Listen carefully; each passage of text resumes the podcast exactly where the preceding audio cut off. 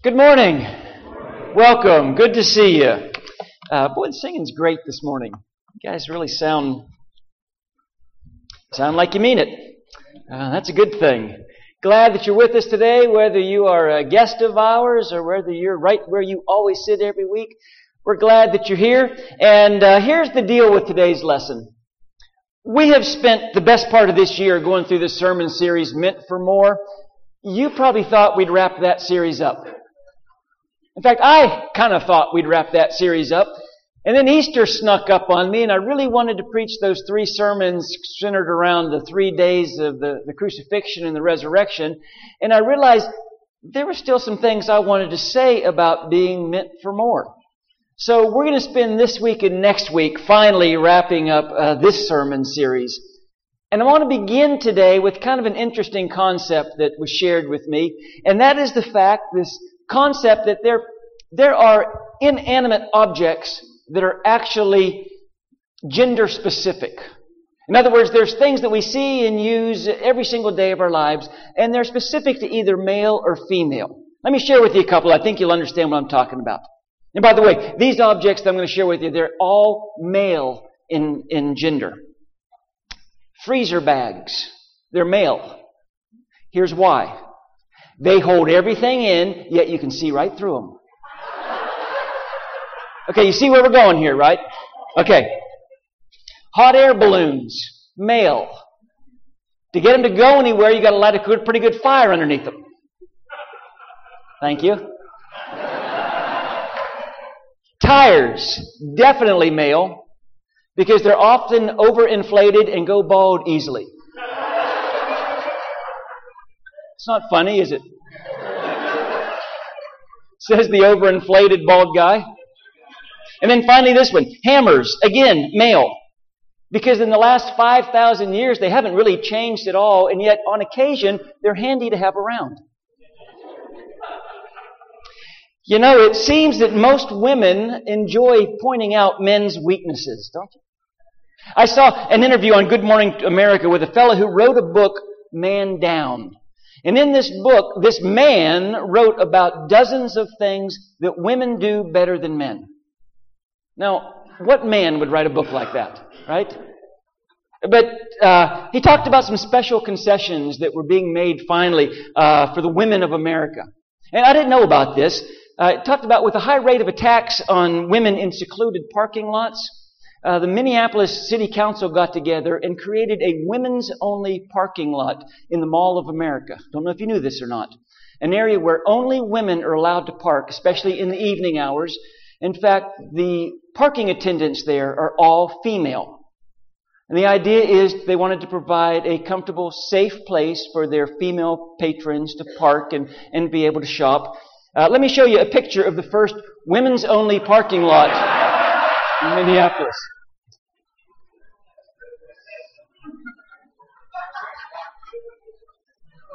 I'm not sure why women like to brag about things they do better than men, and I'm not sure why most men like to brag about things we do better than women. I actually try to convince my wife of all the things I can't do so that she will do them for me. But there's a reason why I'm starting this way. There's a reason why I told you about that joke about, you know, that kind of puts men down. And there's a reason why I show you this picture that sort of puts women down. And it has to do with our subject for this morning.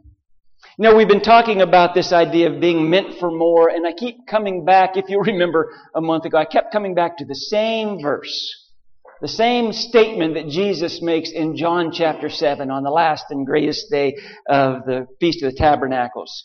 Jesus says in a loud voice, by the way, if anyone is thirsty, let him come to me and drink. Whoever believes in me, as the scripture has said, streams of living water will flow from within him. By this he meant the Spirit. And we talked for several weeks about what spiritual growth consisted of and what spiritual growth might look like. And then we spent a couple weeks talking about those things that might inhibit or block those streams of living water uh, from flowing from within us, kind of barriers to the Holy Spirit's work uh, in us and through us. And if you remember, I tried to single out a few things that we all struggle with anger, fear, greed. This morning I want to talk to you about pride. This feeling of superiority. And not just the smugness that says men are better drivers than women or, you know, women are better communicators than men. I'm talking about the spiritual kind of pride. The, the smugness that says, well, I'm in and you're out. I, I sort of belong and, and you sort of don't. Hello, I'm better than you. You know, the Bible has a lot to say about pride. But this morning, we're not going to jump around too much. We're going to stay in one particular passage, one instance where Jesus tells a story. And in the story, he does such a great job of describing the destructive nature of pride, not just with the relationships that we have with each other, but the destructive nature of pride with our relationship uh, with the Lord as well and how it actually does shut down those streams of living water that God wants flowing through us. It's a famous story. It's found in Luke chapter 18. And Jesus is talking to some people that he could tell right away, uh, they thought to themselves, we got this God thing all figured out. Okay? As far as us and God, we're good to go. God is actually very fortunate to have us on His side. So Jesus, the master teacher, uh, understands the crowd that He's speaking to, and he thinks to himself, how can I show these people just how far off base they really are? What can I do to teach these people what true love and service really does look like? How can I convince them that they have so much to learn? And so Jesus decides, I'll tell them a story. And so he tells a story. Luke chapter 18. To some who were confident of their own righteousness and looked down on everybody else, Jesus told this parable. Two men went up to the temple to pray, one a Pharisee and the other a tax collector. The Pharisee stood up and prayed about himself, God, I thank you I'm not like other men, robbers, evildoers, adulterers, or even like this tax collector. I, fi- I fast twice a week and give a tenth of all I get.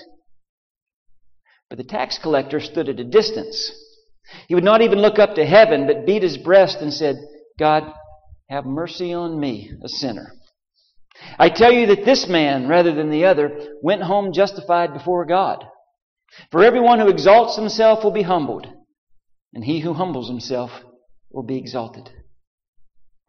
Now, to really understand the power of this parable, we have to understand who it is that Jesus is talking to. And Luke tells us two things about the people that Jesus is talking to. One, they were confident in their own righteousness. And two, they looked down on everyone else. And again, to understand the power of this parable, you have to understand that that kind of attitude put Jesus on tilt. I mean, that kind of attitude bothered Jesus a lot. That kind of attitude still bothers Jesus a lot.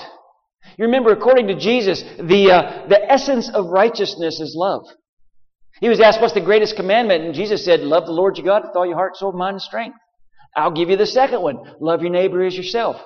Jesus said everything else kind of hinges on those two commands. You want to know what the, the, the righteousness really is? The Torah says it's love. Jesus says it's love. Now, to look down on someone, to, to hold someone else in contempt, that's sort of the opposite of love, right? So Jesus says, You people that think you're so righteous, the fact is you're really unrighteous. You people who take great confidence in honoring the greatest command. Oh, grand commands about love. The truth is, you're some of the most unloving people there are. So he tells a story that involves two people.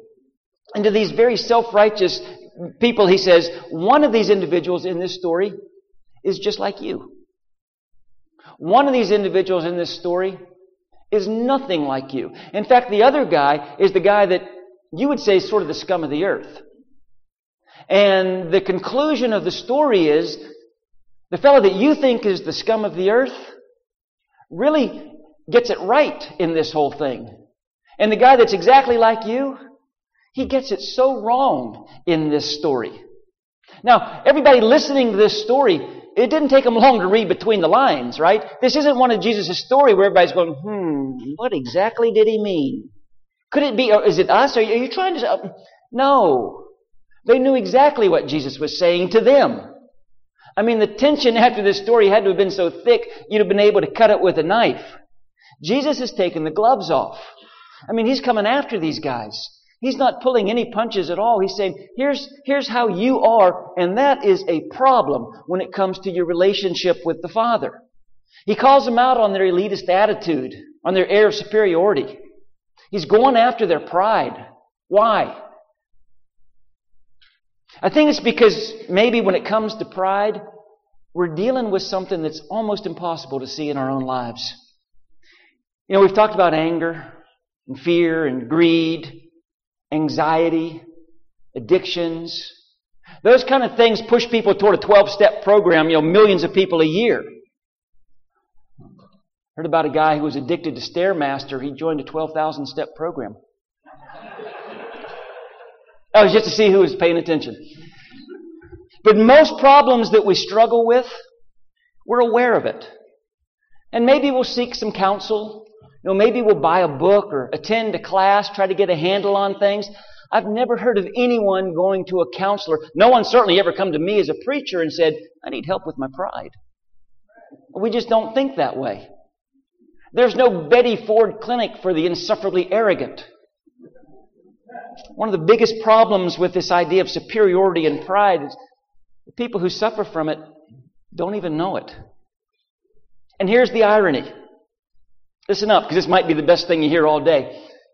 Most people, most Christians that hear this story, and you've heard it a lot of times in your life, most Christians, most church people hear this story, and you know what their reaction is? I'm so glad I'm not like that Pharisee who was so glad he wasn't like the tax collector. That's how most people react. You know, thank you, God, that I'm not like that Pharisee who was trying to earn his way into heaven. His theology was all messed up. My theology is better. I got it right. So most people's uh, uh, attitude toward this story is, I am so glad that I'm not like that guy who was so glad that he was not like that guy.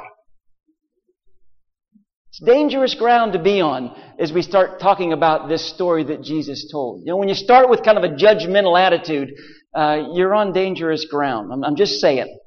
So, let's look at the Pharisee. He does an interesting thing with his prayer. Have you ever heard someone who prays and technically they are praying to God, but you know they're really praying so other people can hear them? You ever hear that? See that? Experience that?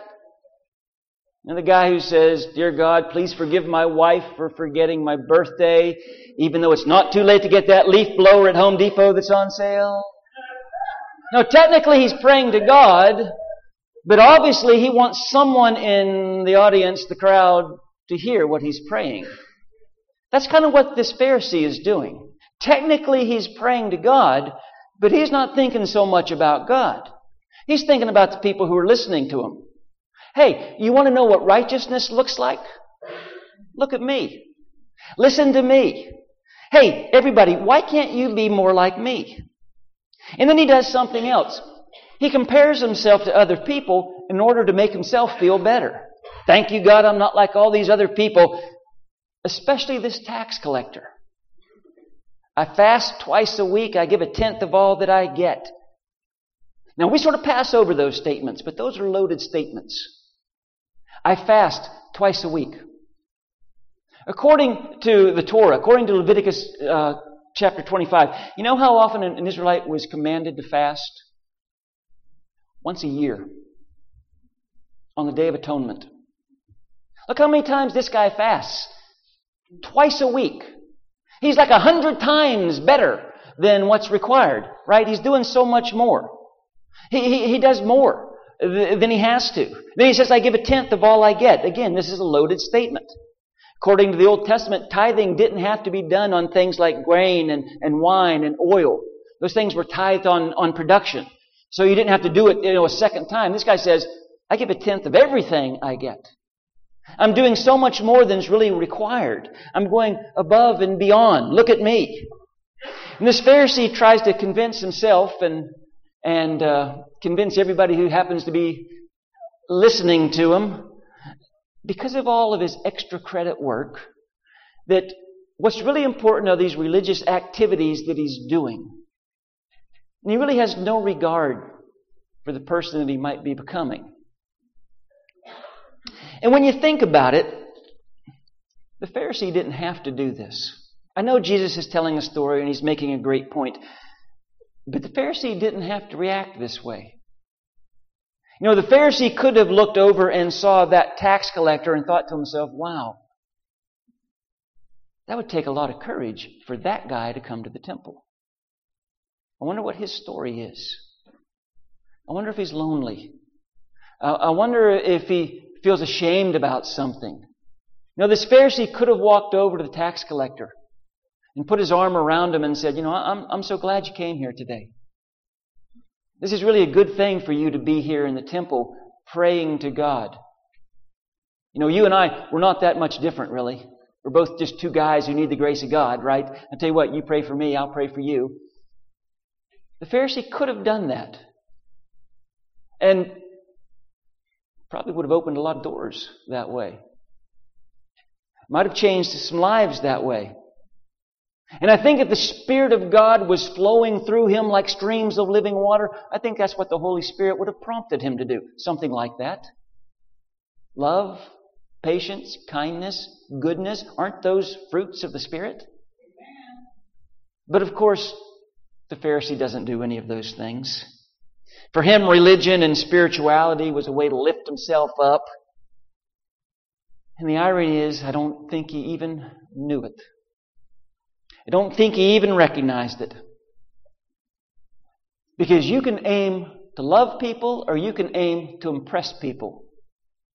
But you can't do both. Now, here's a little bit more irony for you. If you were to ask that Pharisee, how's your spiritual life going? Hey, how are you and God doing? I have no doubt he would have said, we're doing great. In fact, better than ever. Spiritually, I'm doing so much better than I've ever been. I'm coming to the temple. I'm praying. I'm worshiping. I am, I am fasting. Man, I'm fasting over the top. I am giving like crazy. Yeah.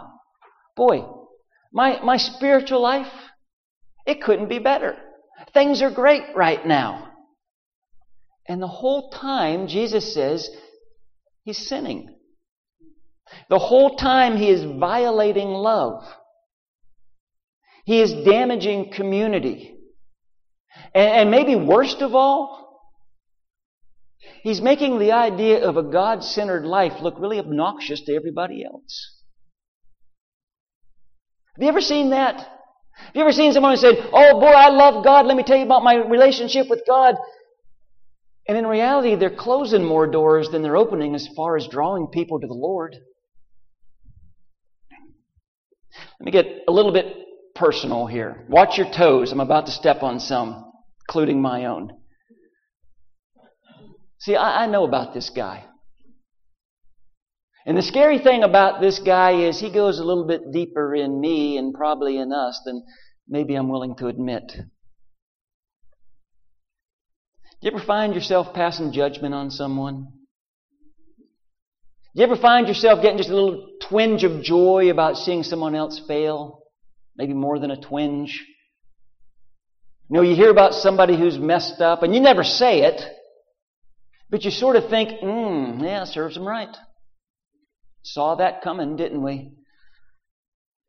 Kind of makes you feel good. It sort of makes you feel superior. Or maybe someone has a personality that's just hard for you. Maybe you don't approve of the way someone dresses or the music they listen to. Maybe someone has different politics. Maybe somebody's theology is a little bit off. Maybe it's a family member that you really can't control, so you, you just cross your arms and shake your head and it's not a good thing, by the way. You close your heart. You withhold your love and you don't even realize it. And your lovelessness is probably worse than the sin that you were trying to point out in their life. Two men went up to the temple to be with God. One was a Pharisee. And the higher he climbed, thinking he was getting closer to God, really the farther away from God he found himself. And then there was a tax collector. Rabbis didn't tell stories where tax collectors were the heroes in the first century. No rabbi would ever tell a story where the star of the story was a tax collector. The tax collectors were the sellouts. They were the ones who kind of turned on their own people and, and were siding with Rome. They were the crooks. They were greedy. They were dishonest. They were traitors. Tax collector goes up to the temple and Jesus says the tax collector stood at a distance. Again, kind of interesting. Both the Pharisee and the tax collector separate themselves, but for two very different reasons. The Pharisee wants to be seen by people. The tax collector separates himself because he knows he's broken inside. He wouldn't even look up to heaven. Wouldn't even raise his eyes to heaven as he prayed. But he does something extraordinary. Jesus says he beat his breast. He stands apart and he beat on his chest. The act of beating on your chest was considered to be an expression of extreme agony in that culture. Very rarely done, by the way, usually only done by women.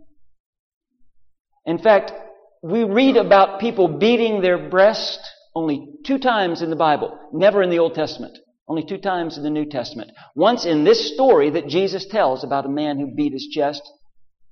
You know what the other time is? Some people beat their chest. The cross. This man stood apart. Wouldn't even look up to heaven. He beat his chest and prayed, God, have mercy on me, a sinner. Now we know what the Pharisee thought about the tax collector. The Pharisee made it very clear how he felt about the tax collector. How did the tax collector feel about the Pharisee? I don't know. I don't know because we're not told. Apparently, the tax collector wasn't thinking about the Pharisee.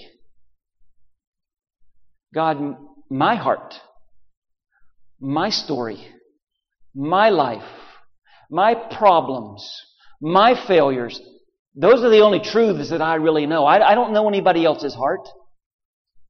I can't judge anyone else's motives. I'm not thinking about that. I'm thinking about my shortcomings and my sins and my faults. God, I long to stand with the righteous, but I'm not righteous. I don't deserve it. I'm not entitled to it. I don't, not standing here praying you, trying to impress upon you and everyone else what a great guy I am. God, would you have mercy on me? Because I'm a sinner. Now remember where this all takes place. They're in the temple. And that tax collector would have seen the lambs being sacrificed. He would have smelled the incense that was burning. And he would have wondered, God, is it even possible? Could a sacrifice be made that was so great that it would atone for my sin? Is such a sacrifice even possible? Of course, as Jesus is telling the story, he knew there would be. The sacrifice that Jesus was going to make, the, the death on the cross, was going to provide mercy and grace for people just like that tax collector. And people just like you. And people just like me. At the foot of the cross, there's no room for pride. At the foot of the cross, there's no room for superiority.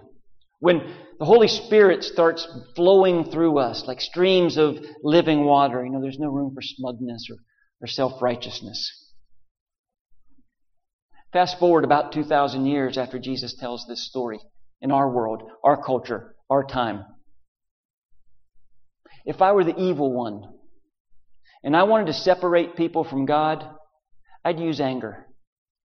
And I'd use fear. And I'd use greed. But I'm telling you, if I were Satan and I wanted to separate people from God, especially in America, in the church, you better believe I'd use pride. And I'd use it in a way that people didn't even recognize it in their own hearts. You know, I'm talking to a smart group of people. This is an accomplished group of people. But maybe today you're sort of on a, the fast track to the, the Pharisees' uh, uh, direction towards God. And you might not even know it. You say, you know, I'm a pretty good person. Come to church pretty often. You know, I get involved with a few things. I, I, I give my money to the church. I, I try to help people when it's convenient. You know, I think I'm more good than bad. I'm probably better than, you know, average. Life begins with God when you pray that tax collector's prayer. God, I'm a sinner. I don't deserve it. You know, I forget that sometimes because the way my mind works. But when I'm alone with you, I don't stand before you in pride. I stand completely broken. A sinner. Begging for mercy. You know, if we could do it on our own, we wouldn't need the cross. But we can't do it on our own, so we do. We need grace. We need mercy. Two men went up to the temple to pray, one a Pharisee and the other a tax collector. That's how the story began. Here's how the story ends. I tell you that this man, talking about the tax collector, rather than the other, went home justified before God.